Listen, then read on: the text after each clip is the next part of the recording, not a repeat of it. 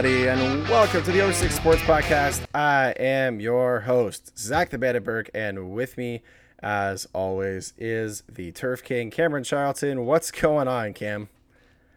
I mean, it's just been a crazy week as a fan of the Miami Dolphins and Montreal Canadiens. Ton of news coming in, but it's Super Bowl week, so I am just super excited. This is the most exciting Sunday of the year. Like, no matter what team you cheer for, this is an exciting Sunday. And uh, I mean, I have the following week off smartly, so uh, I'm just looking forward to Sunday, hanging out, watching football, spending it at Burke's Bar. It sounds like a good time this weekend. How are you, Burke?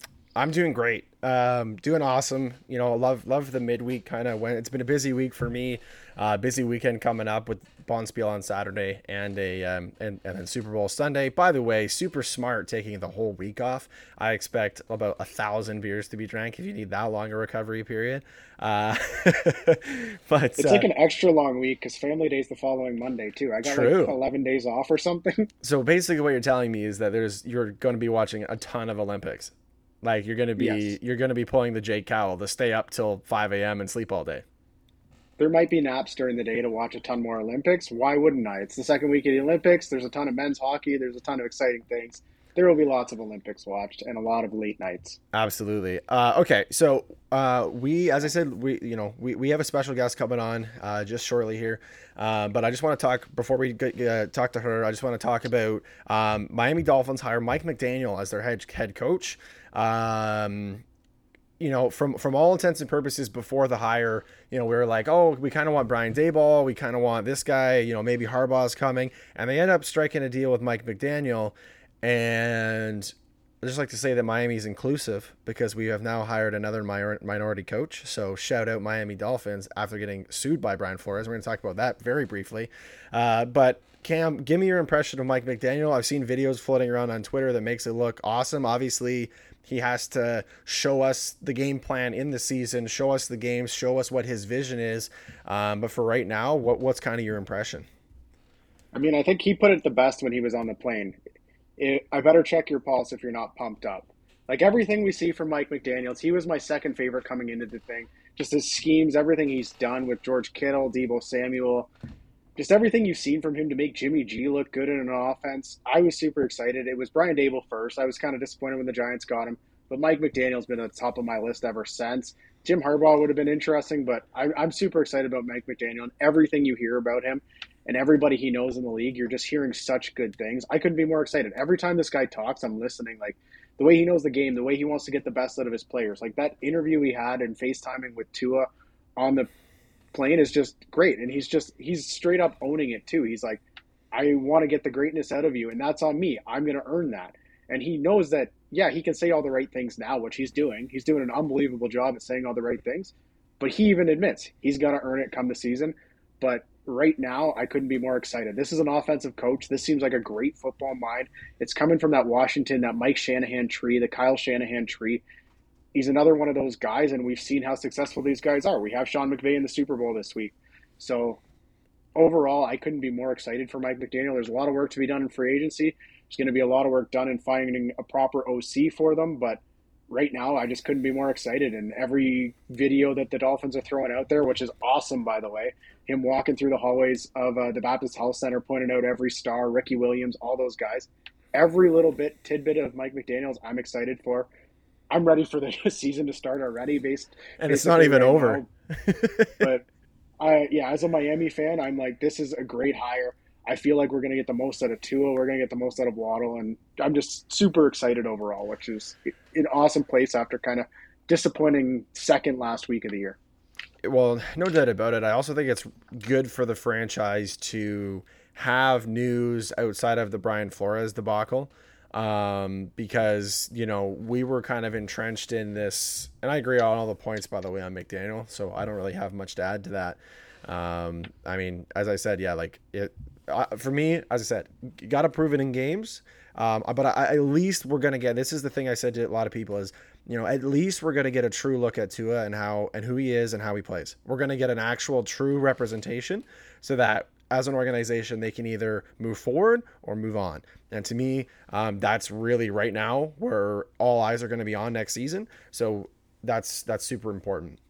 Um, so yeah, so Brian Flores, Um, did, I don't know if we actually talked about the lawsuit last week. I don't remember when it actually came out, but uh, Brian Flores basically dropped a nuke after he got fired and didn't get hired at a couple places and sued the entire NFL, the the the Broncos, the Dolphins, the Giants, and basically just sued absolutely everybody um, with claims uh, that you know there was there was uh, racism in hiring, there were you know discrimination and, and all this kind of stuff, um, and uh, yeah, it, it is. It, it is just it blew up, and counter reports kind of came back. People saying it's not true. Obviously, this is a civil suit. This is not by any means a criminal suit or any sort of investigation. But you know, you look and say, okay, so you know what's you know what uh, you, it, civil suits are so hard because you got to prove your you got to prove your accusations, right? And they don't have to prove that they they don't they don't have to prove anything. The defense doesn't have to prove anything, but you have to beyond a shadow of a doubt if it's a jury trial for the civil suit have to prove that you're right and it just doesn't look like Brian Flores is going to be able to do that and teams are now going on the offense on him. Yeah, I mean that's the thing is like even some of the claims like against the Dolphins and stuff, it had nothing to do with the class action lawsuit. It's now looking more and more like he doesn't have enough anybody to join him in the class action lawsuit. Like things are just turning into a mess. And do I agree the NFL has a lot of issues and they're not following uh, the rule that they brought in to make it more equal? Yeah, I agree. They're not. But what Brian Flores is doing actually might push them backwards and going forward. If you're making false claims and hiring an all white law firm, which is kind of ironic in this whole thing, like all of this stuff that he's doing now is just turning us backwards. It's not moving forward for everything that they want to do, it's going the opposite way so to me, it's just an entire mess. Like everything you've heard from him, and when you're hearing that the Giants are calling up the Dolphins and asking what went on, why he was fired, and you're hearing guys like Minkah Fitzpatrick step up and be like, "I didn't want to be a part of an organization with him," and you're hearing all this, like nobody's going to hire him because of that, not because he's black. He has a lot of issues. Yes, the NFL is racist. I'm not arguing that. Yeah, there is a lot of white owners who have issues, and there definitely is issues in the hiring. But why Brian Flores is not a head coach today is not to do with race. It has to do with the way he handled the Dolphins. And now that you're making false claims, you're blackballed from the league, and you actually might be hurting your cause. And and, and you're right. I mean, it's not. I, I don't think the NFL has really ever made it a secret that there's discrimination and, and racism issues, and that's just you know a deep rooted issue in the United States in general. Um, and still over the world today. I mean, there still is not just you know whether you're African American, whether you're Caucasian, whatever the case is. They're just they're just people all over the world, no matter what you are, hate somebody else, which is unfortunate. Um, but it's so amplified in the NFL, and and people will tell you that. Um, and the problem that I have is is that, you know, you look at this statement that he made, you know, when, um, you know, when Houston hired Lovie, whatever, what's his last name? Um, Lovie Smith yeah, they hired him, and, and Flores kind of came in and said, "Oh, great job that he got hired." But see, I didn't get hired because we, we, we were on the same page. We have mutual interests, and I didn't get hired because I sued the league. And I'm like, um, well, yeah, like that's how it goes. Like that's nothing to do with racism.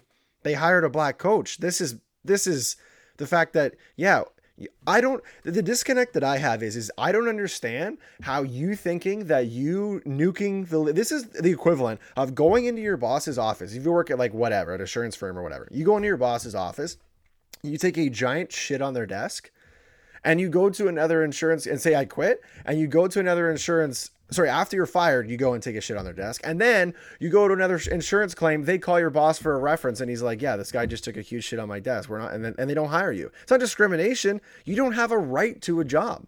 Like and I get that you know, it's like, "Oh, well, I'm more qualified because I was a head coach before." Okay, but that's not always how it works. Like you have to fit their scheme and and and a whole bunch of other boxes have to be checked.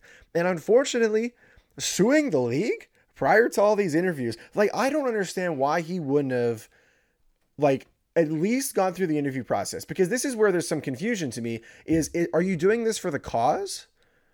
And if you're doing for this for the cause, then you shouldn't be bitching about how you didn't get hired by the Texans. Like the, to me, that's that's what bothers me. You're you're suing all 32 NFL teams. One of those teams being the Houston Texans. Is a team you're currently suing really going to want to hire you? No. Like that's just it doesn't matter how good of a coach you are. If you're currently suing that team, they're not going to hire you. They're not going to want to hire you. If I go to apply somewhere, but I'm suing them, they're not going to want to hire me because I'm currently suing them. Like it doesn't make sense. Uh, just an entire mess, and I think he's hurting the cause overall. So, I mean, as we found, he's not a great people person from everything in Miami, and it just continues. Well, and we don't want to, you know, we, we don't want to dwell too much on it because we have um, some really kind of fun stuff to get into. Um, so let's talk to our to our guest who's been waiting um, a little bit, a little while. As promised uh, last week, uh, we have a very special guest on uh, today, and she is from my hometown, which is the beautiful town of Woodstock, Ontario. Uh, she just is returned from the Canadian Scotties Tournament of Hearts uh, playing it in it for her first time ever. Cam, should we bring in our special guest this week? Well, Cam's having technical difficulties, so absolutely we should bring in our, our special guest this week. Uh, Rachelle Strybosch, welcome to the Over Six Sports podcast. Thanks for being here. Yeah, thanks for having me. So I just want to kind of start off real quick here. Um, Cam's going to come in and out. Hopefully he uh, he's um, his internet fixes up. But I just want to ask uh, first and foremost, um, starting off curling. So at this point, you know you've you've basically gone through the ranks. You, you just played in the the the Scotties Tournament of Hearts, uh, representing Ontario. How did you get to this point? Like I'm I'm a I'm an you know an amateur curler. What was the journey like? You know, growing up in Woodstock and getting to this point in your career. Yeah, I think, um, well, for myself, I started the Little Rocks program. I'm not sure how you quite got into it, if it was that early in life or not. But um, for myself, it started no. the Little Rocks program. So I was, no, I was seven when I started. So you just slide and push the rock as hard as you can, type of thing. Um, and then how it works for curling when you're growing up, it's it's not like a coach makes a team for you. You kind of have to go out and find your own team. Um, so then growing up, you just kind of play with who's ever is from your club. And then as you go out and play tournaments, then you meet people. And then that's how you form connections to people from the um, other areas. And is that something that was like difficult? Um, you know, it's basically, because there's like got to be some sort of politics. And Cam and I were having this argument, and I'm convinced that you know, if anybody practices hard enough in this sport, that you can at least make the gig. I'm, I'm like, if you like, you know, practice five years, ten years, whatever it is, you can make the gig. But how much of is it political, and how much of it is just hard work and and just having that that you know God given talent? Um, I wouldn't say so much political. It's you just have to find three other people that you actually enjoy spending time with um, in the winter, like we spend more time with our curling teams than we do with our families a lot. Um, so you want to find people that you have fun with. Um, and of course, being good definitely does help because then you win more, and we all know it's more fun to win. oh yeah, absolutely, hundred percent. So then, how did you end up finding? So now you've that you were on Team Tippin originally, and then now you're playing with Team Hollie mm-hmm. Duncan. That's correct. Yeah. So that yeah. that transition, um, t- tell me a little bit about the, the, the team transition. It was not just the restructuring because I know that uh, what was was Julie the Julie was the uh, the spare for your, your team in the Scotties this this past weekend, right? Yeah. So um, our team from the Scotties this weekend, the three of us were together, have been together for a few years, um, and then we had a year without Julie. Um, and then we just kind of got talking to Hollie. She's from the same area as the other two girls, and she wanted to play with more people from her local area. Um, and then we just kind of joined forces with her, and that's how we made our team. Hey, there you go. Now let's transition into the this this.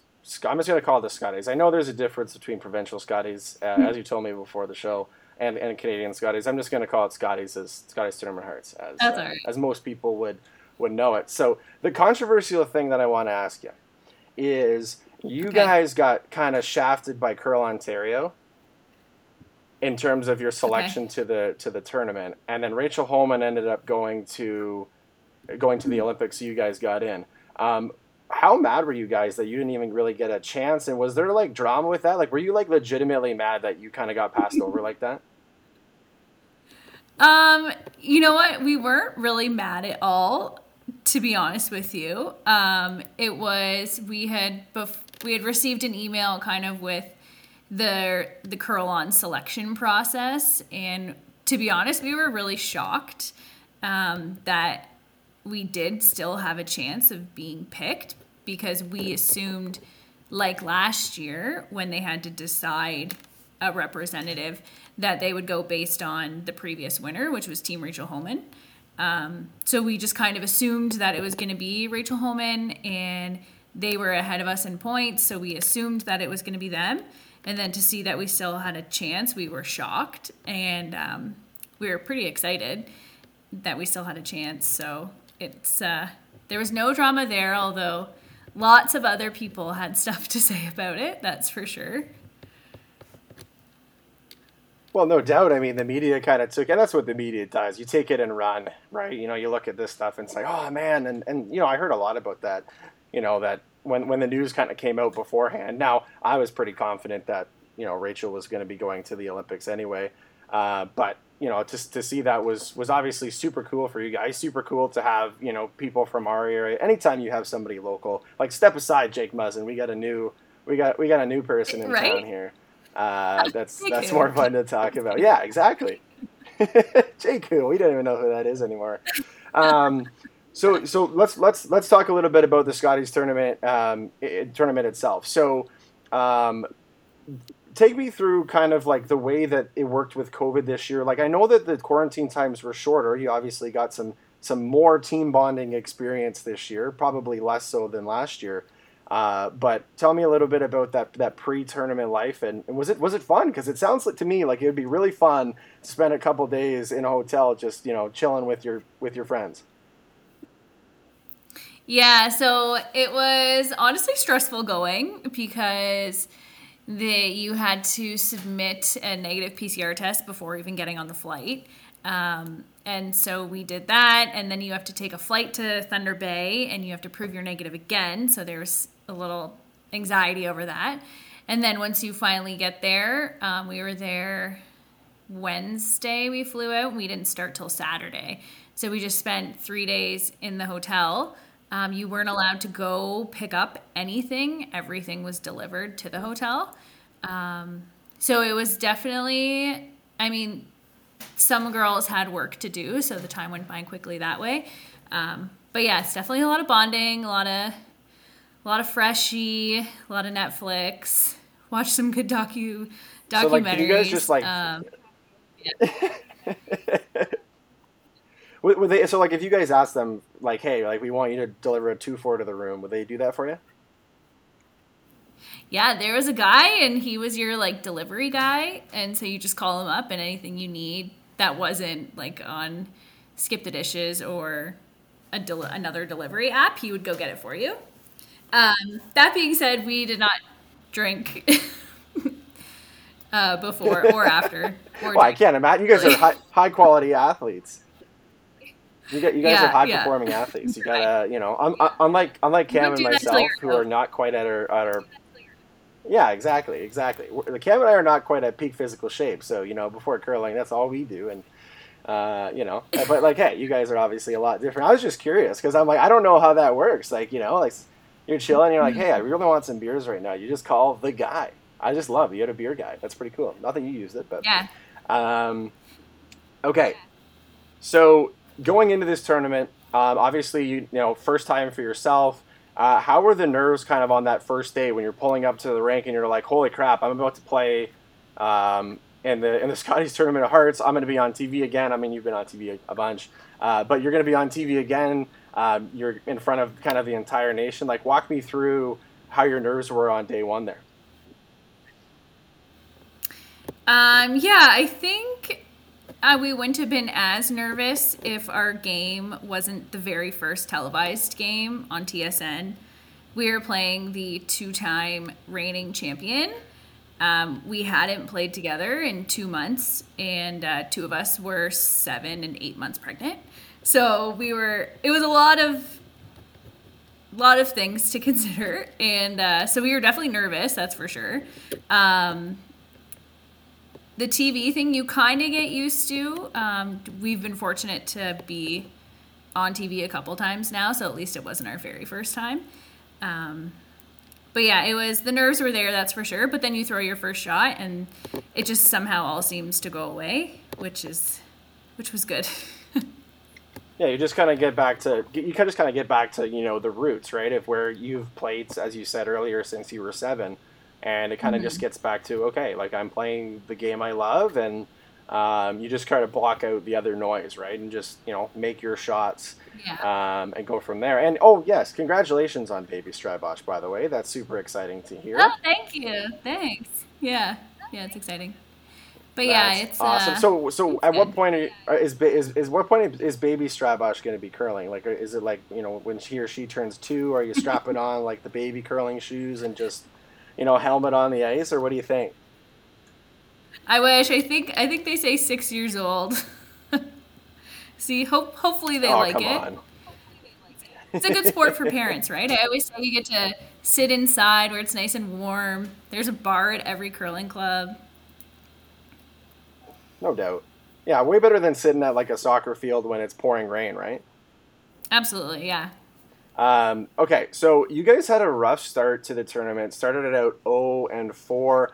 Um, you know, you lose the first one, and you're like, okay, like you know, these guys are good. At what point, you know, I don't know if there was panic or like walk me through kind of how the team dynamic was at that time when you're 0 and 4, and I'll get to the second half in a minute.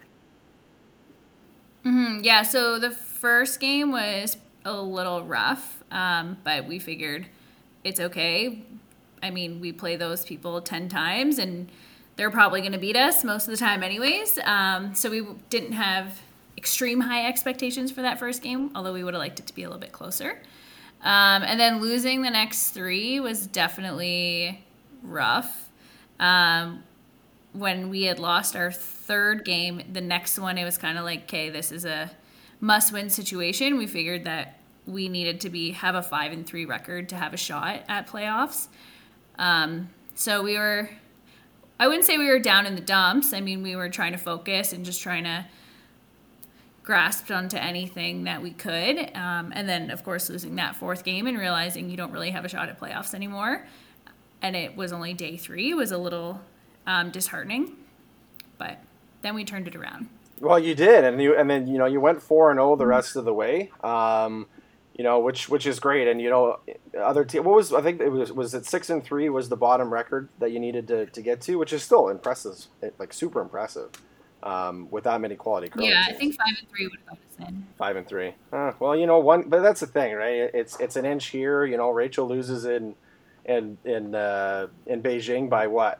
Nothing. Right, and that's just that's just curling in a nutshell, right? Game yeah. of inches and game very, so so close, and but like as you guys do you think that it, like the last four games because you know the pressure was kind of off like did that help you guys down the stretch or was it just like you know all of a sudden something clicked and and you just had that success? Um i don't it's hard to say. I mean i don't quite think it was maybe it was the lack of pressure um, but i think we definitely just figured out the ice we figured out the rocks. Um, after our first game, I had stopped sweeping Hollie's last two and I had moved into the house. So we had kind of switched around positions. So I think it was just a combination of everyone kind of feeling comfortable. And yeah, it just took us a little bit too late to figure it out, but that happens. Tell me about um, so Thunder Bay. I've heard it's a very beautiful town. I'm not sure if you guys stuck around after the whole thing once you kind of were out of the the so-called bubble. Um, but that that rank, um, tell me a little bit about like somebody who hasn't played on somebody who hasn't played on arena ice you know what's really the difference for our listeners who you know are, are kind of club curlers between arena ice and you know like the woodstock curling club or the norwich curling club or something like that?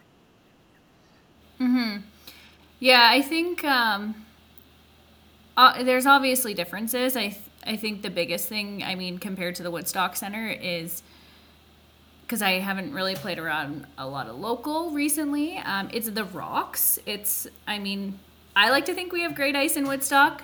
Um, the arena ice is uh, definitely faster, but the rocks are just different. Curling Canada has their own set that just travels around to all competitions. They have a couple different sets, um, so that definitely makes a difference. Um, and then with the ice, it's usually really fast compared to curling club ice in general.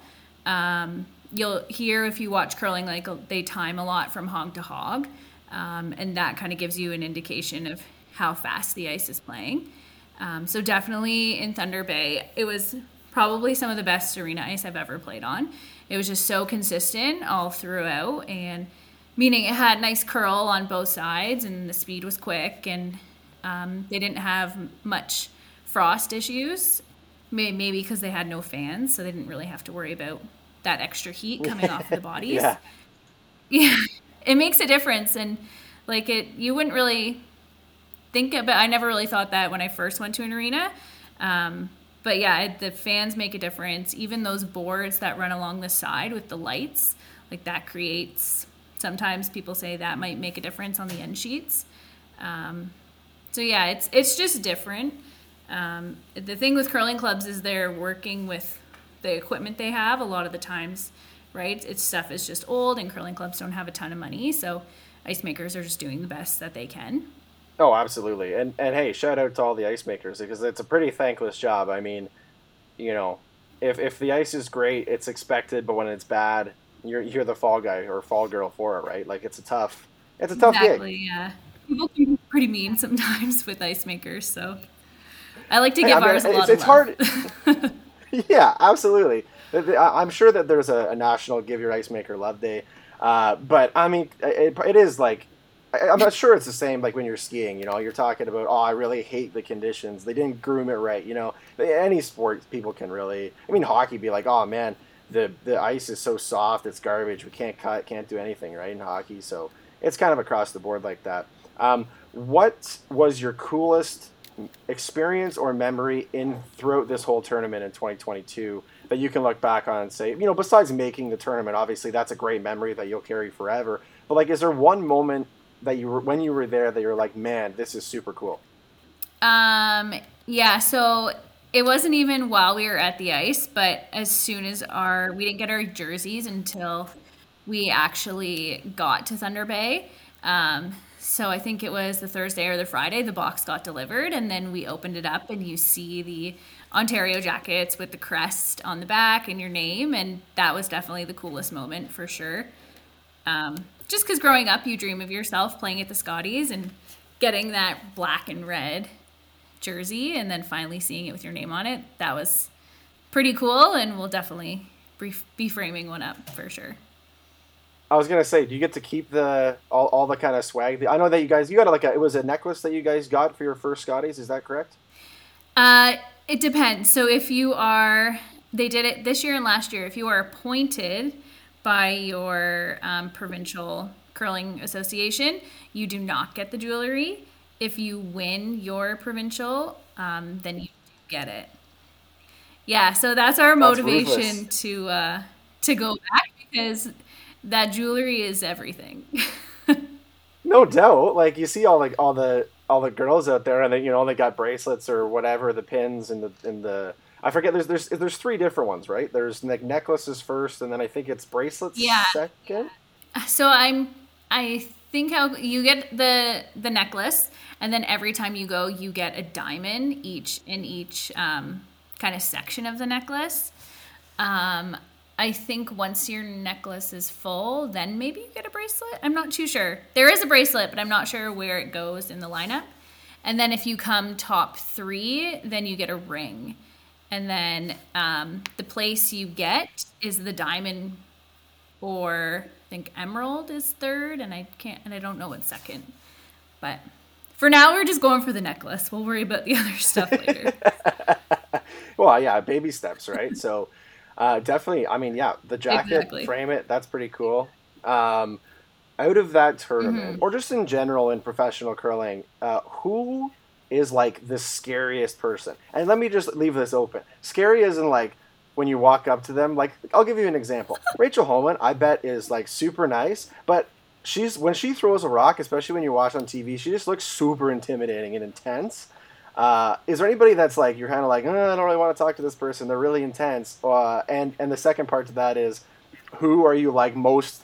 You hate playing on the ice because they're just so good. Um, that is a tough one. The scariest person. Definitely, uh, Rachel is one of the scariest to play in the sense that she's so good. And I think that her concentration level that makes her look intimidating, I guess. Um, that's just what makes her so good. So, in that sense, I mean, yeah, her accomplishments speak for itself. So, we've lost to her in the Scotties in the provincial finals, and it's really hard to beat her, and it's really hard to get out of Ontario. So, I guess in that sense, she's probably the scariest. Is that something that's annoying? That um, like, are you just hoping that she no. retires and like just moves on with her life? I don't think that's gonna happen anytime soon. There'd be a lot of happy people in Ontario. Uh, well, I was gambling on the Scotties, by the way. Didn't pay me very well the first four games, but then later on, we guys made up for it. So thank you. well, we actually got an email. We uh, I didn't realize actually that you could bet on curling, and after our second game against Galusha in the last end um, they had scored, so it didn't really matter for a uh, the score, like win or lose. And so she's like, "Oh, we'll just it'll just be one or whatever." And I said, "Okay." And then we got an email the next day saying how um, they you can bet on curling, so you have to make sure that the scores are accurate. And I was like, "Oh my god, they, that was about us. That was for sure our fault." So sorry if that was you guys. My husband was actually doing the same he could I don't know what application he uses, and he's like, should I bet uh, whatever on Homan and Morris? And I was like, I'm too Dutch to bet, so I'm like, no, don't. But uh, the scary thing about curling is that anyone can beat anyone, especially in ladies curling. So it's it's scary to bet on. You think you uh, think you have a sure win, and just kidding. No doubt. I, I say I'm not going to ask this question because I don't want to implicate anything. But I, I like if my wife was playing in a tournament, I would 100% like feel like I have to bet on her every game because if I didn't, then I'd be like, "Why you don't have faith on me?" I'd be like, "You know what? I really don't think you guys have it today, Rach. I'm going to bet on Galusha today, so just letting you know." I should ask him.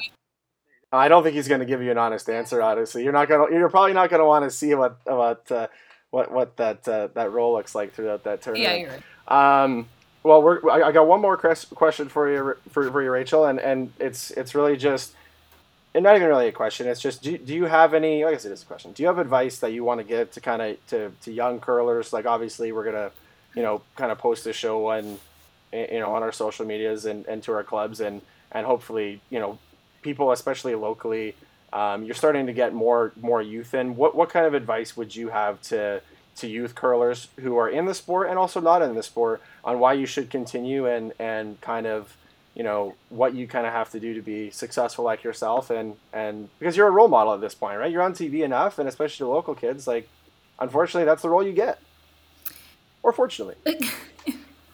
Yeah i think um i think it, well for kids and everyone in general if you don't already play curling i think it's just such a great social sport um, in the sense that you do there's a lot of camaraderie sorry you get to sit around after um, have a drink with the team that you just played whether it's hot chocolate when you're in little rocks or hot chocolate with something else when you're older. Um, but I, yeah, I just think it's such a good social sport and for those who already play i just think it's so important to find people that you actually enjoy playing with. Um, our coach always says you're not making you're not making enough money on it for a living, so you might as well be having fun, or else there's no point. Um, and I just think I think it's so true. I've been with the one girl for 14 years, and you know we've we're in each other's weddings. We've gone through all the major life accomplishments together, and that's because of curling. So I'm I'm really grateful for the sport and all the friendships that it's made, and I think that's probably much like all sports, you just you make great connections with people and they stick with you. Well, that, that's some solid advice because you know my you know my quest to to be a professional curler. I you know I, I am still young. I still got time. You know, of course you do. 28 this year. So if you know another 10 years of practice, I could make it at like 38. You know, no doubt, right? I'll just you know. But I, but now you're saying that I, you know I'm not going to make any money, so I'd have to quit my job to be that good. So it just doesn't seem to be a good investment at this point. So I guess I'll just stick with Norwich curling for now. That's a good plan. What's uh, what's next for you, Rachelle? Just in the coming months. Obviously, the season's kind of winding down. I know baby's baby's coming soon. Mm-hmm. Um, your your dad's retiring from the golf business, so that's not going to be on the, you know, kind of on the docket for you this summer. But what what's just what's kind of next? Uh, you know, until I don't know what what other tournaments you got coming up, but what's next? Yeah, so um, since they postponed the provincials in January, they actually decided to move it to April and still hold them. Um, obviously, the winner is not going to go to the Canadian Scotties. They're going to get a bye to the provincials next year. Um, so our team is playing in that in April. Um, we'll have two spares playing for myself and Hollie um, since we're both due uh, the week that it's being held. Um, so team wise, that's kind of our next thing, and then we just kind of regroup, enjoy our summer, and then our season usually starts Labor Day weekend. So it's it's pretty sh- um, short turnaround time, I'd say. But yeah, definitely definitely gonna be a different summer for me. Just having a summer in general and not having the golf course to be at 24 7 will be definitely a different lifestyle for our whole family. I think my parents are already kind of feeling that. and hopefully some relaxing time kind of with your husband and and, and new baby and um, is, your, is your sister excited that uh, she's going to be an aunt Yes, she's getting there. Natalie doesn't love babies in general. Um, she loves helping change diapers, oddly enough. She'll be the first one to help you clean up. She's a neat freak, um, unlike myself. Um, but she she's getting there. I think. I, I ask her like what's in my belly, and she knows it's a baby. So we'll uh, we'll see once it comes out how excited she is to be around it. That's awesome. Well, congratulations on on the upcoming baby. Congratulations on your success uh, at the Scotties Tournament of Hearts. Uh, we really appreciate appreciate you coming on the show with us today. Appreciate your time, and we will catch up with you uh, down the road. Uh, don't worry. Once we get a curling connection, we always that that's just it. We we we any connection we get in a specific sport, we're like, hey, we got a curling talk. You're coming on. awesome. Can't wait. Thanks for having me. This is a lot of fun. All right. Well, we'll do it again soon. Thanks again, Rachelle. Yeah. Take care. And just once again, I just want to thank uh, thank Rachelle Strybosch, Team uh, Hollie Duncan for Team Ontario for coming uh, on the on the podcast. Cam, great, uh, she, great interview. Um, uh, it's it's it's so nice to just get some perspective, especially from somebody local um, on that experience because you know we watch on TV and we you know like we you've curled in, in baby bonspiels I've curled in bonspiels and, and we've we've played but it's just such a different world talking about you know so talking about professional curling and getting that first kind of that that firsthand experience from from Rachelle was was just so cool. Yeah, it's good to see that side of it, especially in a year like this when there's more people tuned into curling in general. The Olympics are going on, the Scotties are going on, the Brier's going to go on. Like more people are tuned into curling this year, so to get insight from somebody who's currently doing it is definitely cool and uh, something that was really neat to do. No, no doubt about it. So, okay, that was as I said, that was awesome. But now we have kind of the other part of our show. So that's kind of that's kind of part number one. Did a little headlines uh, Rachelle came on. We talked about uh, talked about the tournament and her experience. But now to the secondary main event. I believe that there is a game happening on uh, on Sunday. Cam, should we get into this? Yeah, we probably should. I think a couple of listeners might want to hear about it.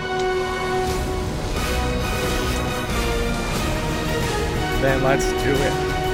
It is the Over Six Sports Podcast Super Bowl preview and prop bet selections. Uh, so we are going to just talk about the game, preview some of the angles, um, and just kind of give our we're going to give our picks on this game. And I think uh, I think we're still going to. Cam, do you want to do? Uh, do you want to do money line or do you want to stick with spread for, for this week for the last game? I think we got, we got to touch the spread, but I think we got to touch the spread at the end of the show. I mean, I think you'll know based on props and some other things where we're going, but we'll have to do the spread at the end of the show. Okay. Well, we'll save it. We'll, we'll save our final picks, and and I mean, hey, you you hypothetically could have uh, a money line and a spread, and we could do both depending on how it goes. So we'll we'll have to see. Um, but let's uh, let's get right into it. So this Sunday, Super Bowl Sunday at 6:30 p.m., uh, we have the Cincinnati Bengals and the LA Rams in Super Bowl 51, six. Six. I'm 50 pretty sure it's 56. 56. I think you're right. 55 was last year. 56. Okay, there we go. I, I I don't know Latin very well, honestly. Like that was one of the things in school, like doing the Roman numerals. I was not very good at those, so I get very confused when they're like, "It's Super Bowl LV whatever." I'm like, I don't know exactly what that is. Um, okay, so let's just do first impressions here. So, you know, two kind of different roads to the playoffs these teams took. I mean, it didn't really seem to me like that. You know, like obviously the Rams, you know, when they played Tampa, you know, had a bit of a you know, a bit of a scare at the end of the game, but they've never really felt like they've been out of control in a game. San Francisco, I guess, like you know, a couple weeks ago, you could say, well, they they you know they had to come back from ten points, but I never really felt worried for them, um, as opposed to kind of like on the Bengals side, they've had a lot of adversity. Yeah, I mean, one stat that stands out to me is the Rams through the playoffs here have out first down teams by five per game. If you average it out, they've out first down teams by five per game. So that means they're controlling the play for the majority of the game. Where you look at the other side, Cincinnati has actually been out down by two first downs per game. So a lot of the game has actually not gone in their favor, and they've snuck out a couple games here. I mean, in overtime last week. I mean, you could just talk before the year. Like as soon as the Rams got Matthew Stafford, they were pegged as Super Bowl favorites or at least one of the top contenders. The Bengals prior to the year had over under wins of two and a half which is crazy yeah. now that they're both here in the Super Bowl. It's kind of an unexpected Super Bowl, but they've kind of had similar paths. They both had the exact same amount of points scored in the uh, regular season, and they both have true number one wide receivers. They both have quarterbacks who can get it done, but at times have been interesting. I mean, it's it's kind of weird Super Bowl matchup, and it's kind of scary looking at it because the last six games in the playoffs have all been super close this one basically that means this one should lean to being an absolute blowout. So it'll be interesting to see what actually happens in this game. But it's been two kind of similar routes, but different routes at the same time to get here. Well, and I do think you know the the I look at this part as you said, right? Obviously, by the stats, Rams were in control for most of the time. The Bengals were not. I do think that there is value um, not being in control of games. Now, that's not something that is sustainable. Um, that's what I will say. Uh, uh, kind of against the Bengals there. It's not really sustainable. So, you know, you can't. Um, you can't play it's like the leaves right you can't play from behind always and expect to score three goals and come back and win it just doesn't like it just doesn't bode well for you right you go down 24 nothing or whatever the yeah it was uh, 21 nothing sorry that the bengals were down like you, you can't you, you can't do that it just it just doesn't like if you do that too many times, the odds are not going to be in your favor. But on the flip side of that is the fact that they've overcome the terrible some of the terrible odds and terrible situations that they've put themselves in. Um, I think bodes really well because you, you move into this big game and this is it. This is one game. And you say to yourself, hey, look at all the stuff that we've been through thus far. Look at the deficits we've been down. Look at what we've done um, how, how can we not believe in ourselves here? Like, we believe that we can get this job done because look at what we've done thus far. And I just think that like that would be to me a massive, massive motivation to them. And, and sure, you know, the Rams lost, was it four years ago, five years ago? So, you know, they are out for blood again too. But I don't know. It just, it just, for me, whenever you get that team that just is like, yeah, we've been to hell and back and we've been knocked out um, and we're back. Like the LA Kings, when they won the Stanley Cup, they were down 0-3 twice. Like, and they or and they were the eighth seed, and they came back and they won all those series. And like you, you, you get into the conference championship, and you're like, yeah, well, we were down 0-3, so it doesn't really matter what happens from here on out. Same thing with the Bengals. Yeah. The other argument though is was last week their Super Bowl coming back, Joe Burrow doing everything they did to come back in that game. I mean, his stats actually weren't great. I mean, they were everyone there was lots of jokes on Miami Dolphins Twitter that Joe Burrow's stats last week were very similar to Tua's most weeks. So if he's all that great, then why isn't Tua great? But I mean, he didn't have a great week last week. but they ended up coming out with the win, and that's all that matters there. But was last is it now a letdown? Like that's the big thing is you're hearing a lot of people being like, why is this number four and a half? All the underlying numbers show that the Rams should blow out the Bengals here. Most of the power rankings for a lot of the sharps have it about three on a neutral field. So you give that point and a half to the Rams because they actually are at home. This is the second straight year after never having it. We now have back to back years where we're having a home team in the Super Bowl. So are you giving them that extra point and a half for home field? A lot of that makes sense. There's a reason the Rams are favored, and if you look at the underlying numbers, it makes sense. The Rams, it's interesting though. A lot of their guys haven't been here. Stafford hasn't had a playoff run. A lot of the, I mean, a lot of the Rams have been to the Super Bowl recently, but you got Von Miller, who's going to be a, be a big piece. You're hoping, and Stafford, who's a big piece. Cooper Kupp, Aaron Donald, they've been here before. They've lost in the Super Bowl, so you have that edge. Is Joe Burrow, Ja'Marr Chase, Evan McPherson, all these guys and these stars in the making, are they going to be able to get it done in their first Super Bowl? Is a big question. I mean, you'll see guys. They only get some guys only get one chance to ever get to this game. So is this the Bengals' only chance to get here? Are they going to take advantage, or is it going to be a letdown after kind of the way they've made it through the playoffs?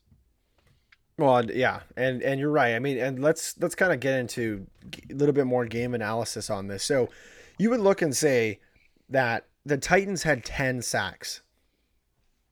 10 uh, and they 1-0, 10 sacks on Joe Burrow.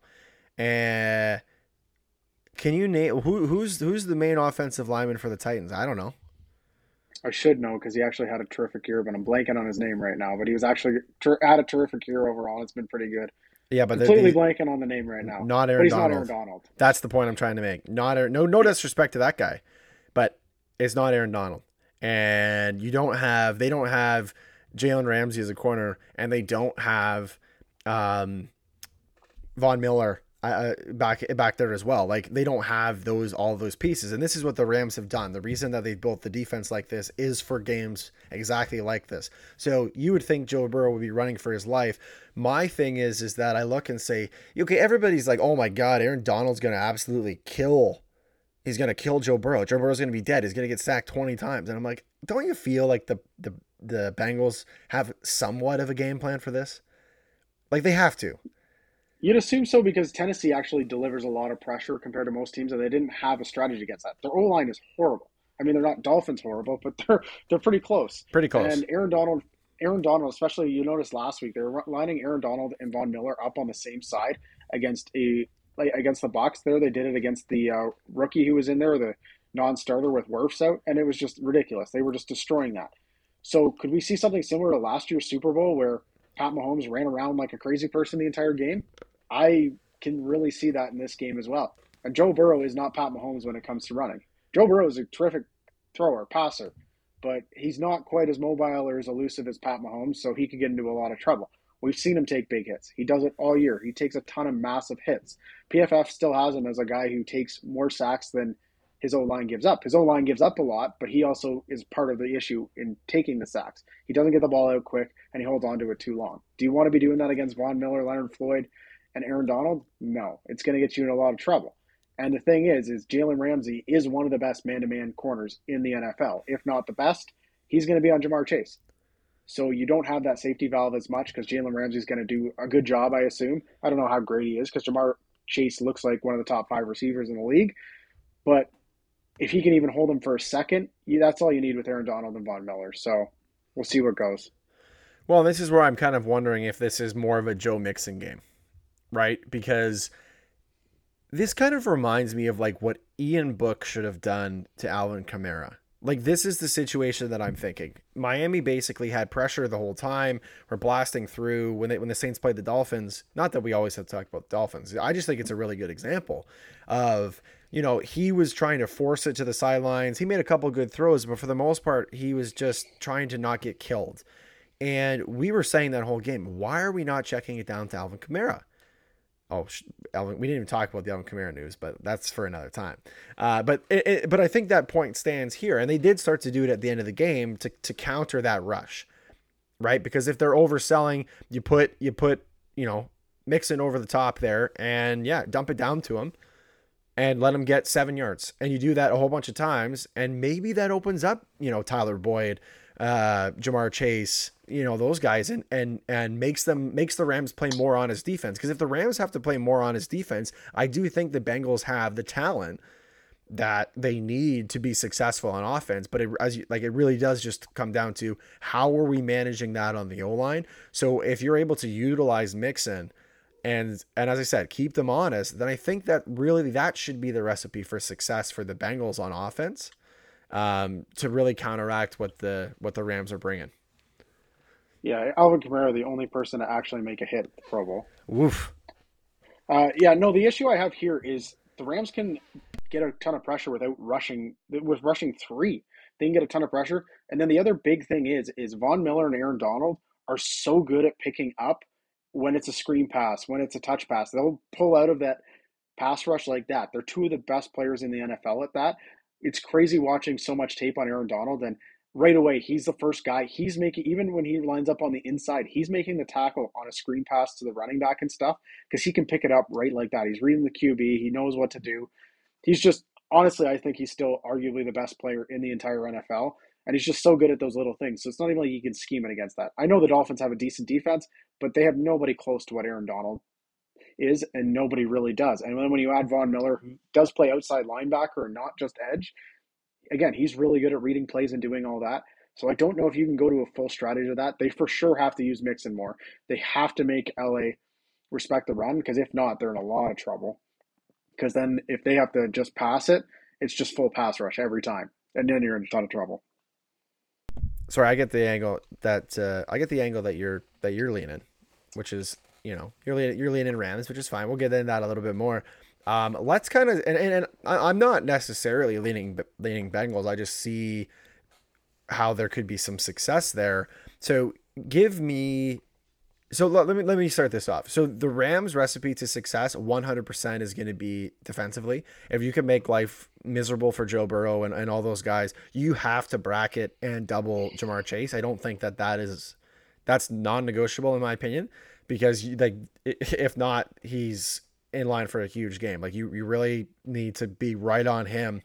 And then offensively, you know, the big thing that I think again, like the Bengals are going to be on Cooper Kupp. We know that's going to be the case. That's that's not shocking. So I think for the Rams again, establish establish your run game, keep that defense honest. But I think really the biggest difference here is going to be turnovers.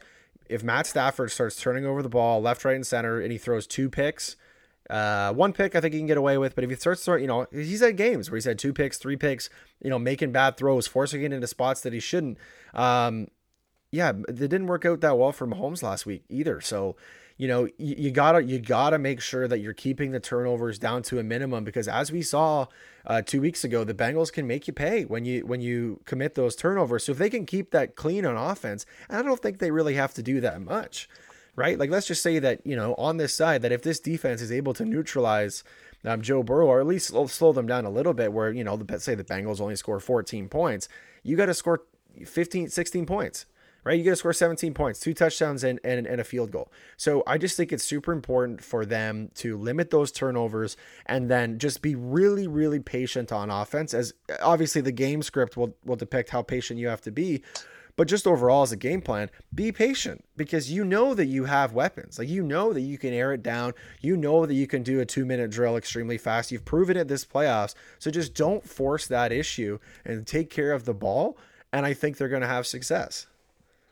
Yeah, and it's not only on Stafford. Cam Akers had two horrible fumbles last yep. or two weeks ago, which really hurt them. It gave them. He had one on the one, which would have basically iced the game at the start of or the end of the second or first half, and then he had one late that gave the Bucks a chance to come back and tie the game. And those are the things that just can't happen. It's not all on Stafford. If Stafford ends up throwing the pick sixes like he had what four straight weeks in the season there where he threw a pick six, he can't do that again. It can't happen. But uh, again, I still think I think there's a really good chance we see a lot of Sony Michel because they just trust him with the ball. They trust him blocking over Cam Akers. I think Cam Akers is going to have a short leash after the two fumbles last time around. So again, and the thing is, is the Bengals. I don't know about their defense either. I don't know if I trust them. Like Henderson has a ton of sacks this year, and he's been able to get pressure. But this Rams O line's pretty good too. So I don't really know. I just to me, there's a pretty easy path for seeing the Rams win here. And if they control the ball, I don't see the easy path for the Bengals to win this game. So let's flip the script then. Um, what do what what do the Bengals need to be successful? To me, the Bengals to be successful have to establish the run early and often, and I think you just have to look away from Chase. Chase is going to be covered by Ramsey all game. You got to look to Higgins. You got to look to Boyd, and that's the way you're going to have to do things. You got to make a ton of quick passes. It's going to be a lot of tip and dunk because you can't hold on the ball too long. You hold on to the ball too long, you're in trouble. Not only just from getting sacked is Aaron Donald and Von Miller great at strip sacks, so the Bengals are going to have to move the ball quickly and establish the run is huge. You can't just have these guys going full pass rush every play. Yeah, and I think, as I said, I think the big thing is you know, I think it's really important for them. Again, sim- similar to what I said before, just with with doubling Ja'Marr Chase, you need to shut down Cooper Kupp. There's no option about it. And when I say shut down, I mean limiting to him to one touchdown for like 90 yards. Like this whole two touchdown, three touchdown garbage. Like you can't. If he gets two touchdowns plus, they're losing this game in my opinion. Like I just think it just can't happen. So yeah, they've got other, you know, obviously the Rams have lots of weapons. That's how they got here. But you know that their boy is Cooper Kupp. Matt Stafford is most comfortable throwing it to Cooper Kupp. If you get him to throw to some other guys that he's not, you know, not not the other, you know, other other receivers or whatever. If he dunks it down to, not that that's bad. It's just his most comfortable target is is Kupp. So make him throw to other places, not to his boy, and that will then as I as the opposite to this is give you a chance to get those turnovers, which I think you 100% need, and you need to be super aggressive on your on your tackles, going for a strip every play. Like you need to get some of these turnovers because I think you're gonna need the possessions. Frankly, like you're just you're gonna need those possessions and give your offense a chance. Um, offensively, you just have to, as I said, you got to make sure that Joe Burrow's not getting killed. That's not that's number one thing because he gets sacked say five times in the first half. I mean I know that he got sacked th- three weeks ago, t- ten times, but you can't. It, it's just it's just completely unsustainable. There is a path for sure. You beat the Kansas City Chiefs, who I think we're the favorites to win the Super Bowl. No doubt in my mind, there's no doubt about it. We said when the Bills played the Chiefs that one of those that was the Super Bowl, and basically whoever won that game was going to win it all, and didn't turn out that way. Um, this is the beautiful thing about the NFL this year. As much as it's been infuriating betting it, um, it's one of those things that it's just made for amazing drama. It's made for amazing games, and I I, I have full expectations that that this one's going to be good. I hope it's not a blowout because I hate blowout Super Bowls. They're so boring. Yeah, and I mean there is a there is a thing here, but again, the Rams D to me is the big thing over the Chiefs. The Rams D is just much better than the Chiefs In my opinion, and the way they can get pass rush and stuff against this battle line is a big difference maker compared to the Chiefs. Chiefs just don't get the same amount of pressure, even with their different looks, that uh, the Rams get basically just rush, rushing three. So that's a big difference against the battle line and the fact that we've seen Burrow get sacked a ton. Which coach do you have more confidence in? Sean McVay or uh, Zac Taylor's the other side, right? Yeah, Zac Taylor. I have way more confidence in McVay, and that's saying a lot because I don't have that much confidence in McVay. But I was ready to fade Taylor all playoffs because I just don't think he's a great coach. But he's got the job done. I mean, the Bengals are proving everyone wrong all year. There was a ton of money on them for under two and a half wins this year, and here they are in the Super Bowl. So they could prove me wrong again, but I feel more confident in Sean McVay. Yeah, I, am not even going to give an opinion because I just, I mean, honestly, like it's it's to me, you have two coaches that are not maybe the highest pedigree of coaches, but at the end of the day, they both made the Super Bowl over coaches that have been there and have won. In Belichick, Andy Reid, um, Buddy in Tampa, whatever his name is, I forget. It's not it's Bruce Arians. Bruce Arians, that's what it is. Um, yeah, all, all these guys who have you know high pedigree and have won, these guys got past them. So you know that that's that's the only thing that I'll say. So maybe these guys' resume, I mean, the resume has definitely gotten better. Um, but we'll see how they perform on the highest stage. Okay, so we that so we're gonna make our kind of last summary and our picks. Cam wants to do it at the end. That's fine. I'll do it at the end. No worries.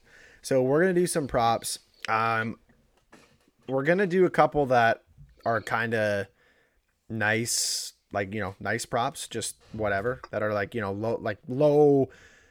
Uh, you know, like low dollar props, like minus 100, minus 150, plus 100, you know, just some some normal props that you can put a few units on. Uh, then we're gonna do some stretch props, and there's a couple fun props that I want to talk about. I know you got your own list, so uh, we'll get into it uh, as we did last year, and and we'll do a you know brief little explanation on why we think it's to go.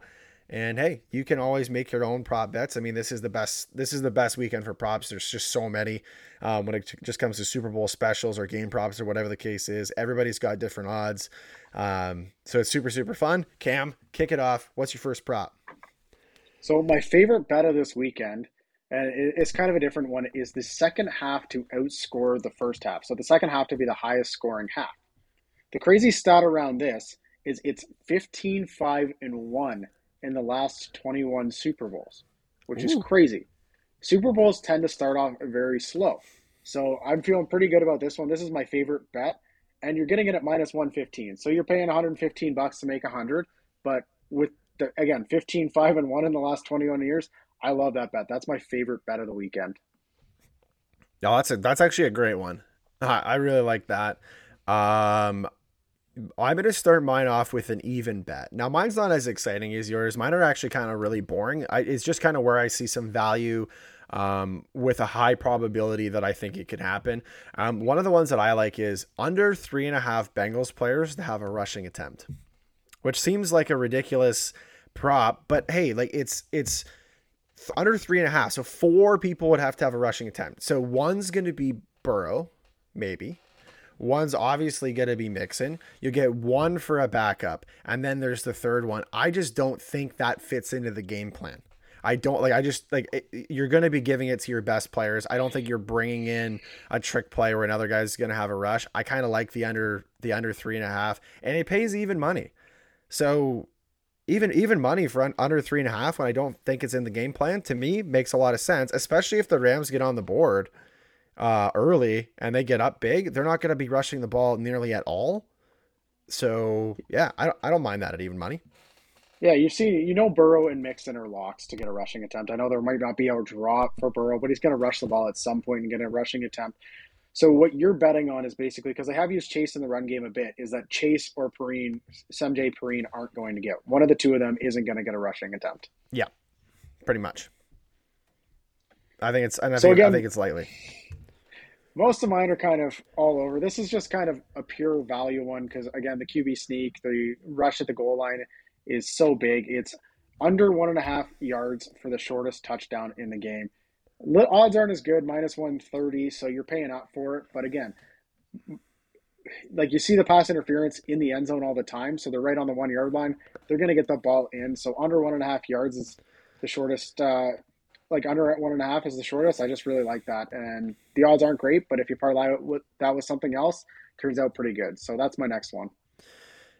I yeah no I I, I like that one. Um, my next one again, and this one's a little bit lower. This is minus one fifty five. Uh, the LA Rams to record the most first downs. Um, again, like we just talked about this a little bit earlier. If you look at, as the differential that the Rams have had the most first downs and the Bengals have had the least.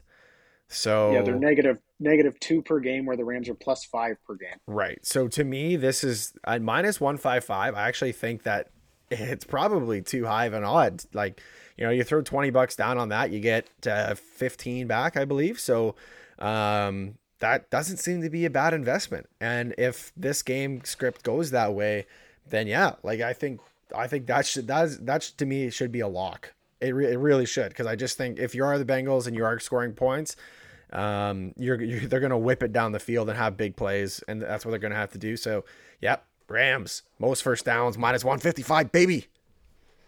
So I'll give you a plus odd here one finally. Plus 105. Under 10 and a half penalties accepted. The Bengals and Rams rank as the second and third teams in least amount of penalties taken. They both average just under four and a half. So at 10 and a half accepted penalties, that seems like really pretty good number, and you're going to give me plus odds to stay under that, under 10 and a half at plus 105. I like that bet a lot. That is nice. That's, I mean, I how I'm surprised that that's plus money to be honest. But I mean, the bookies know what they're doing. If anything, their props has taught me is the bookies uh, they they know what they're doing. Uh, how many times it's been right on the line this year on terms of props is actually just insane. Uh, I got two layups. I mean, we're obviously doing over two and a half field goals. Obviously, I don't even know what the odds are, but it's gonna be what minus one ten or something like that. Like that. That's just what it's gonna be. Um, I can't find it at the moment. I don't know if you have it, Cam, but I had it written down. I just couldn't find the odds. I'm sure it's to be somewhere. Uh, Matt Stafford over Matt Stafford and Joe Burrow over one and a half. Uh, sorry, over 0.5 interceptions. I think they both are going to throw an interception in this game. Um, I was even tempted to, and I think this might have been a bet builder. That's why I couldn't find it, but I haven't done it. I don't have the odds. Uh, but you actually could do, you know, three total interceptions or, you know, over two and a half interceptions in this game. Uh, I think that Stafford's going to throw one. And I think that Burrow's definitely going to throw one. He may throw two. So I'm really comfortable with both Burrow and Stafford over 0.5 interceptions. And again, I don't have the odds, so I apologize. I'm really comfortable with both of those. Um, and I, you know, depending on what the odds are on that bet builder, I would be tempted to go to over two and a half. And the reason again for that would be if the Bengals are down late game, either way, if either team is down late game, there's going to be some bombs that are going to be thrown. And I think they both will have an, a natural kind of interception where it just happens during the game. And so you'll have a late game one and to get the, to get that over. Yeah, I don't mind that at all. I think there's going to be a couple interceptions and some bad throws. Ramsey's always a chance to pick one off, so I don't mind that at all. One that's even odds both ways, which kind of shocks me at minus 105, is team to have the longest field goal. And the Bengals at minus 105 seems like a really good bet for me to have the longest field goal over the Rams. Evan McPherson, we've seen everything from this kid. This kid just looks like a stud. He looks like the next, next Justin Tucker. Matt Gay has looked kind of injured. He hasn't looked as great. He's still been solid. He hasn't cost them anything, but he hasn't looked as solid. So I don't know if they're going to make him kick a 50 yarder, where the Bengals have no issue with McPherson kicking a 50 yarder. So minus 105 for the Bengals to have the longest field goal. I'm stacking onto you on that one because this was my next one. Evan McPherson to have a successful 50 plus yard field goal attempt. So I don't know why they added attempt in there, but because that's saying that it would possibly miss. But successful field goal from 50 plus is plus 130. You're giving me plus 130 for McPherson to hit a 50 yarder? Come on. Like, th- this is, again, not that I'm locking every single prop, but this guy basically every game this playoffs has hit one from 50 plus. Yeah, I actually almost like that bet a lot longer. If you're just going to go Bengals for the longest field goal, just go McPherson over. Those odds are way better. Plus 130. I love it. Uh, that one, that one to me just stood out. I'm like, how can you not? Like the only way that he's not kicking a 50 plus field goal is if the Bengals are running over the Rams. That's it.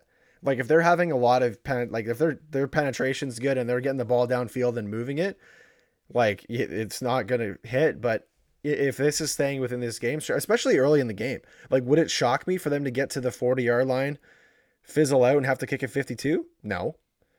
And he's I just think there's it. a good chance they can move down the field okay, and then when they get a little tighter field down, and then you get stuck with a couple sacks from Donald or Miller there, and then you're pushed back a little bit. You're not going to try and go for it on fourth and twenty, so you kick a longer field goal. Yep.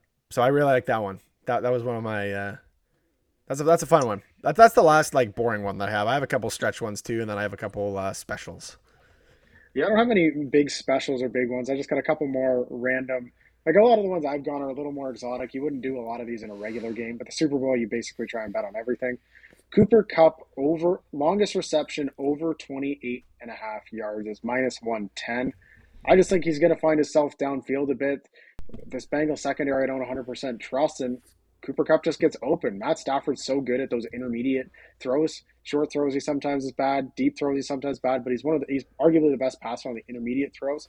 So a 30 yard throw to Cooper Kupp, I think it's going to happen. And also, Cooper Kupp's so good after the catch. So if he catches one that's 15 yards, he can get another 15 yards, no problem. So over 28 and a half is Cooper Kupp's longest reception. That's good. I'm surprised that that it's really that low, honestly, because like he he has huge, huge gains. Um, I'm actually again, this is kind of a piggyback on that. Not really, but it does it does it's a little bit nicer. I'm just going a little, a little bit higher, but um, MVP winner to not be a QB. So here's the here's my rationale with this. By the way, uh, it's plus 260. So the odds aren't amazing, but there's only two QBs on the field. So my thought with this is if the Rams win and Cooper Kupp has has a game like he has 250 yards, two touchdowns, something like that, he's going to win MVP. And I think part of it is is because of his season success. Like I think that bias will play into this, and they will say, "Man, this Cooper Kupp guy, unbelievable." Um, you know he should he should win the MVP this year anyway overall, and they'll stack on and give him the MVP for this game. The caveat to this is that if you know if the Rams win and and they lock Cooper Kupp up and it's a it's a short game, they're just going to give it to Matt Stafford. And if the Bengals win, Joe Burrow's getting it no matter what. So like it it is it is a bit riskier. But I just look at it and say, okay, so if the Rams, as we've kind of talked about, execute their game plan well, then I see that as a, definitely a possibility. Or you look at it and say, you know, has when was the last time a defensive player won MVP?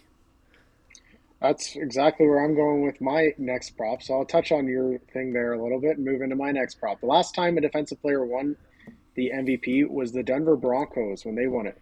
The MVP that year, Von Miller.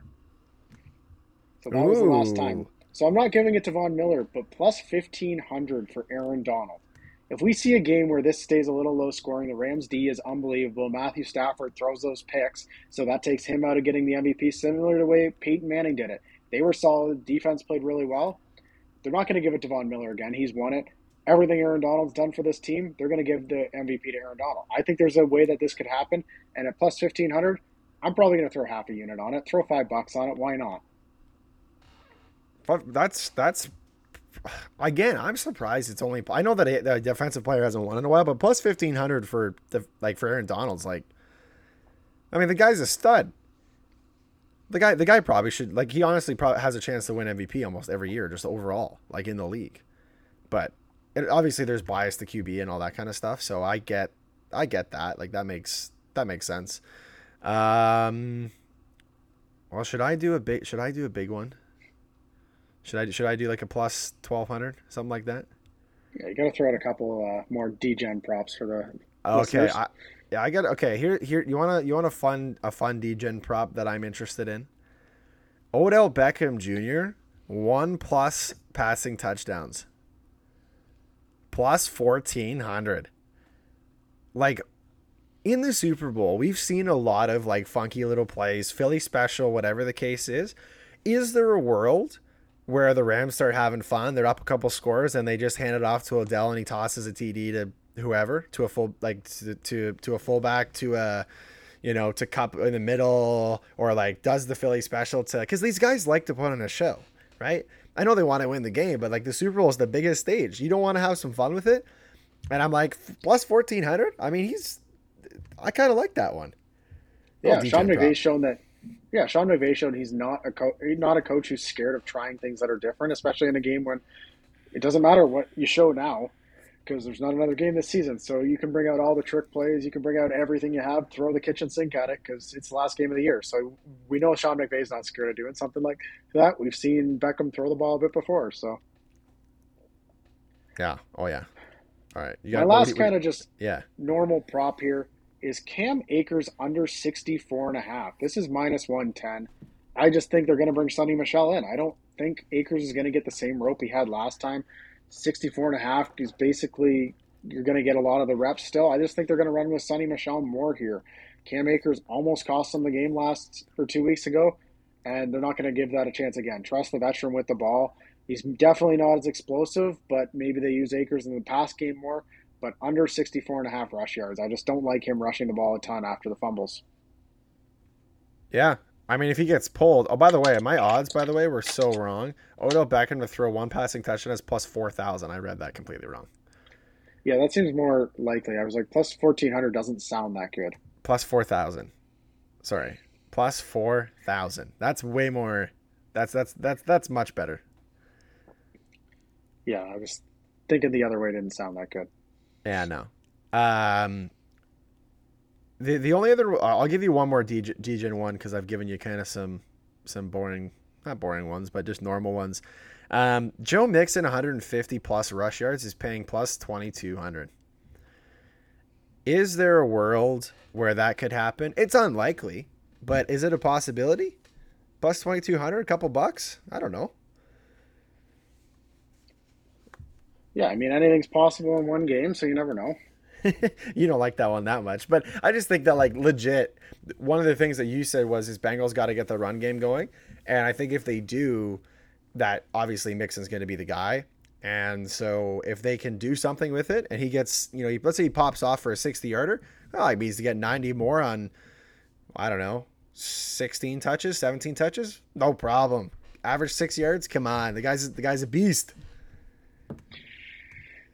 Yeah, so the only other bets I really have or I've touched on or looked into are first touchdown bets. So I don't know if you've gone that way as well with any of yours, but there's a couple no. I like here. So I'll just touch on one for each team that I'm really liking. I mean, I'm stealing this one from the SGP guys, but Ben Skowronek, we've seen it a couple times where he's been open. This actually doesn't make sense to go first touchdown with him because it's the same odds as any time, but plus 4,000 for him. I like that. If you do just want to go a first touchdown, with a little better odds. Um, yeah, I'd probably go something like Tyler Higbee plus 750. I think they're going to use him more. Looking at the Bengals side, CG, CJ Uzomah, Uzomah, however you want to say it, plus 900 for first touchdown. I like it. I uh, by the way, he's plus thirty five thousand to be Super Bowl MVP. Just so you know. Yeah, I, am still not doing it. I, I, I could throw a buck on that, Mike Weir style. Um, okay, so I got that. That's really all the football props that I have. Like, there, there's some other ones, and I'll tweet them out kind of throughout the week. Like, I'll, I'll, try to be a little bit more active, and I got to compile a list and. Um, eh, you know, a more extensive list uh, as we wind the show down here. Uh, but uh, one of my special ones that I like, halftime show, Snoop Dogg to smoke on stage. Yes, is even money. How is that not like minus five hundred?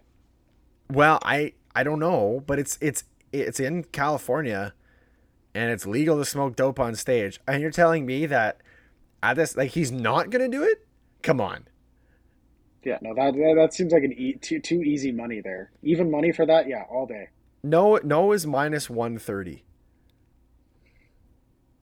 And I, am like, I, I've seen this. Like this guy's like smoked everywhere. I'm pretty sure. Yeah, he doesn't care. Yeah, he doesn't care. I know, like, really, are you gonna get mad at Snoop? Especially like, when you have five, you have five people on stage. He's not going to be singing the entire time, so you don't think there's going to be a joint out there at all? Yeah, I know. Anyway, that's that's one of my. Do you have any? Do you have any specials like that that you got? Oh, I mean, just all the fun ones. I mean, everyone will get on the bingo cards or the prop sheets for the thing. It's super fun.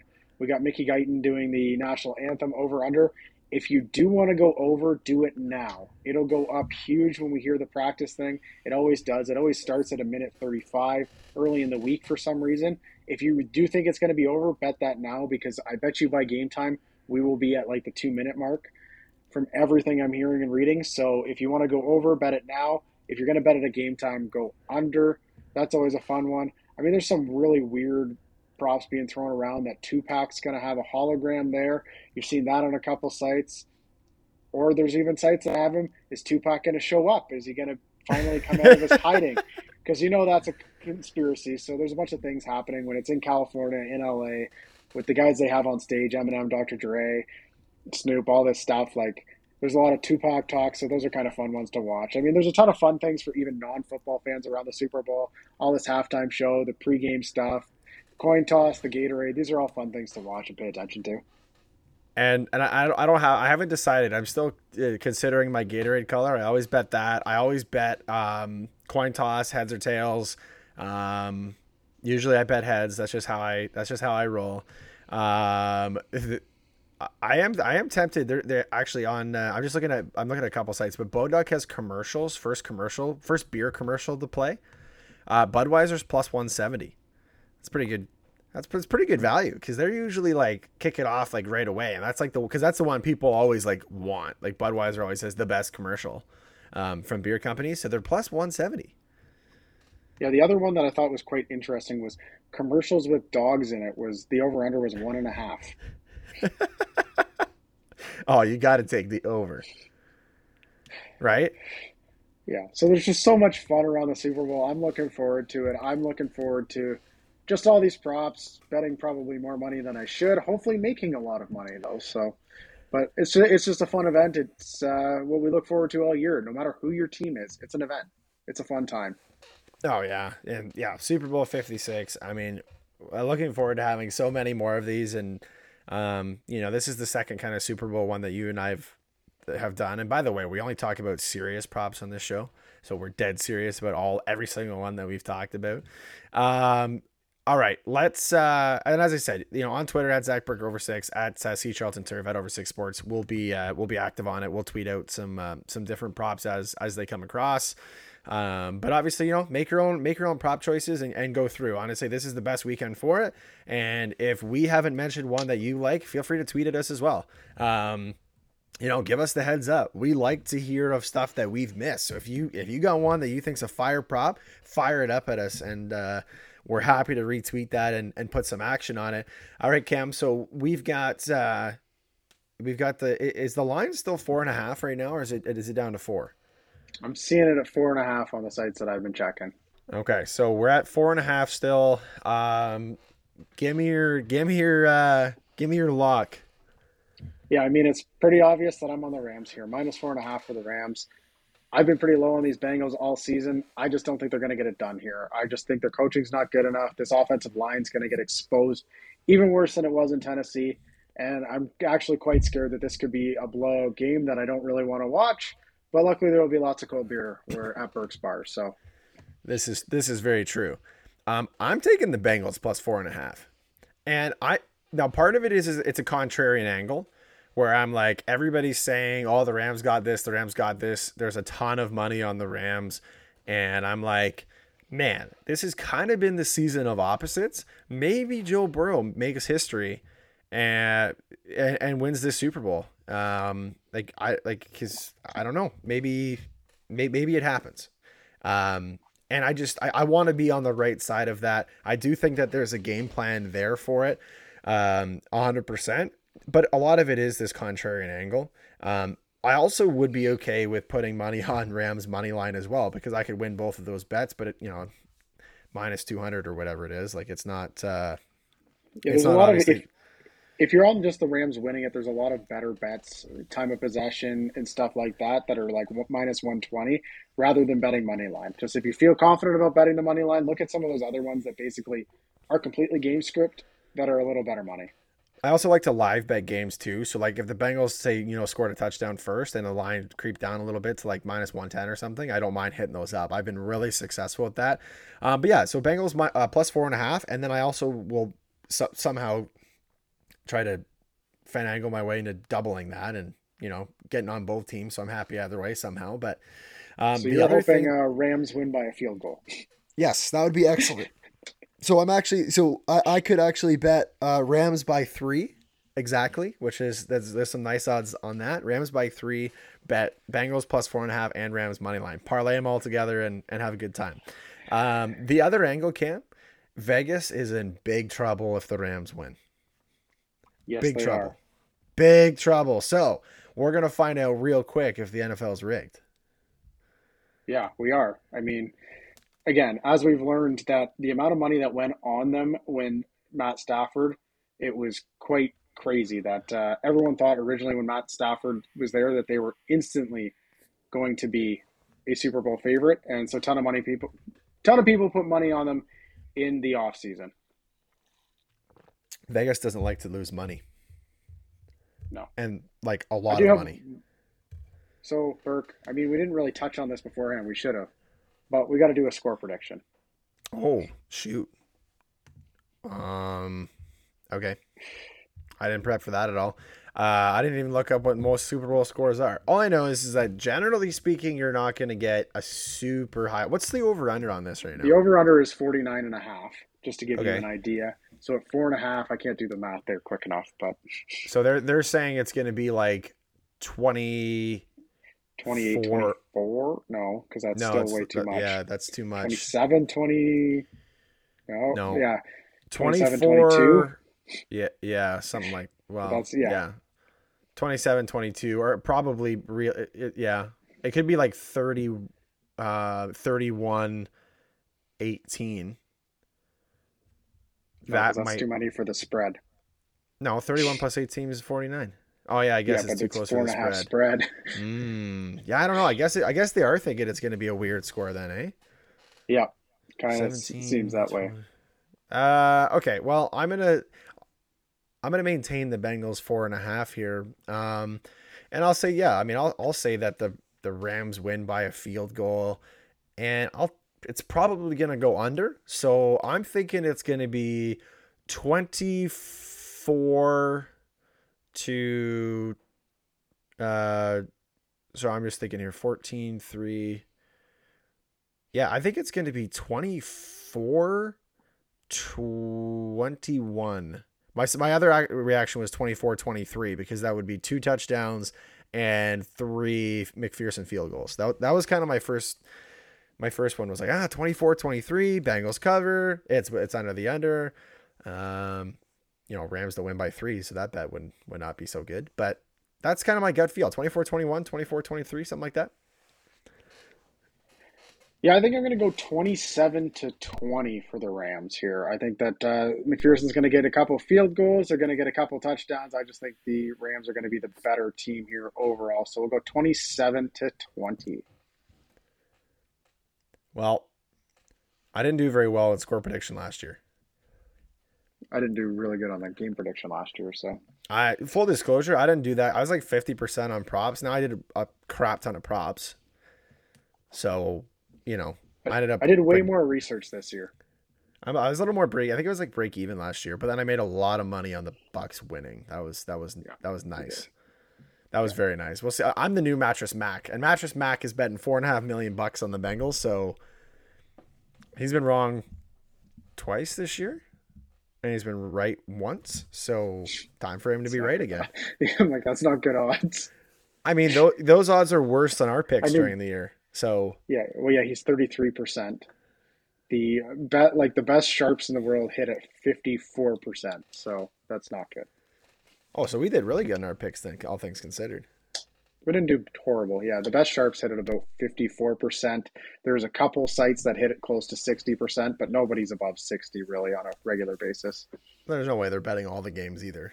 I'm sure that's taken into consideration too. Yeah, most aren't.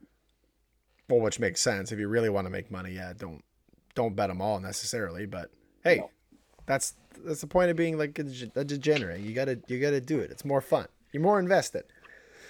Uh, any uh, any closing thoughts before we sign it off? Um, next week we're hopefully going to have another uh, another guest on uh, just to break down the NFL season. Hopefully SGP is going to be with us um, next week, scheduling uh, permitted, uh, power outage permitted, internet permitted, all, all that all that fun stuff. So um, that's that's kind of the plan.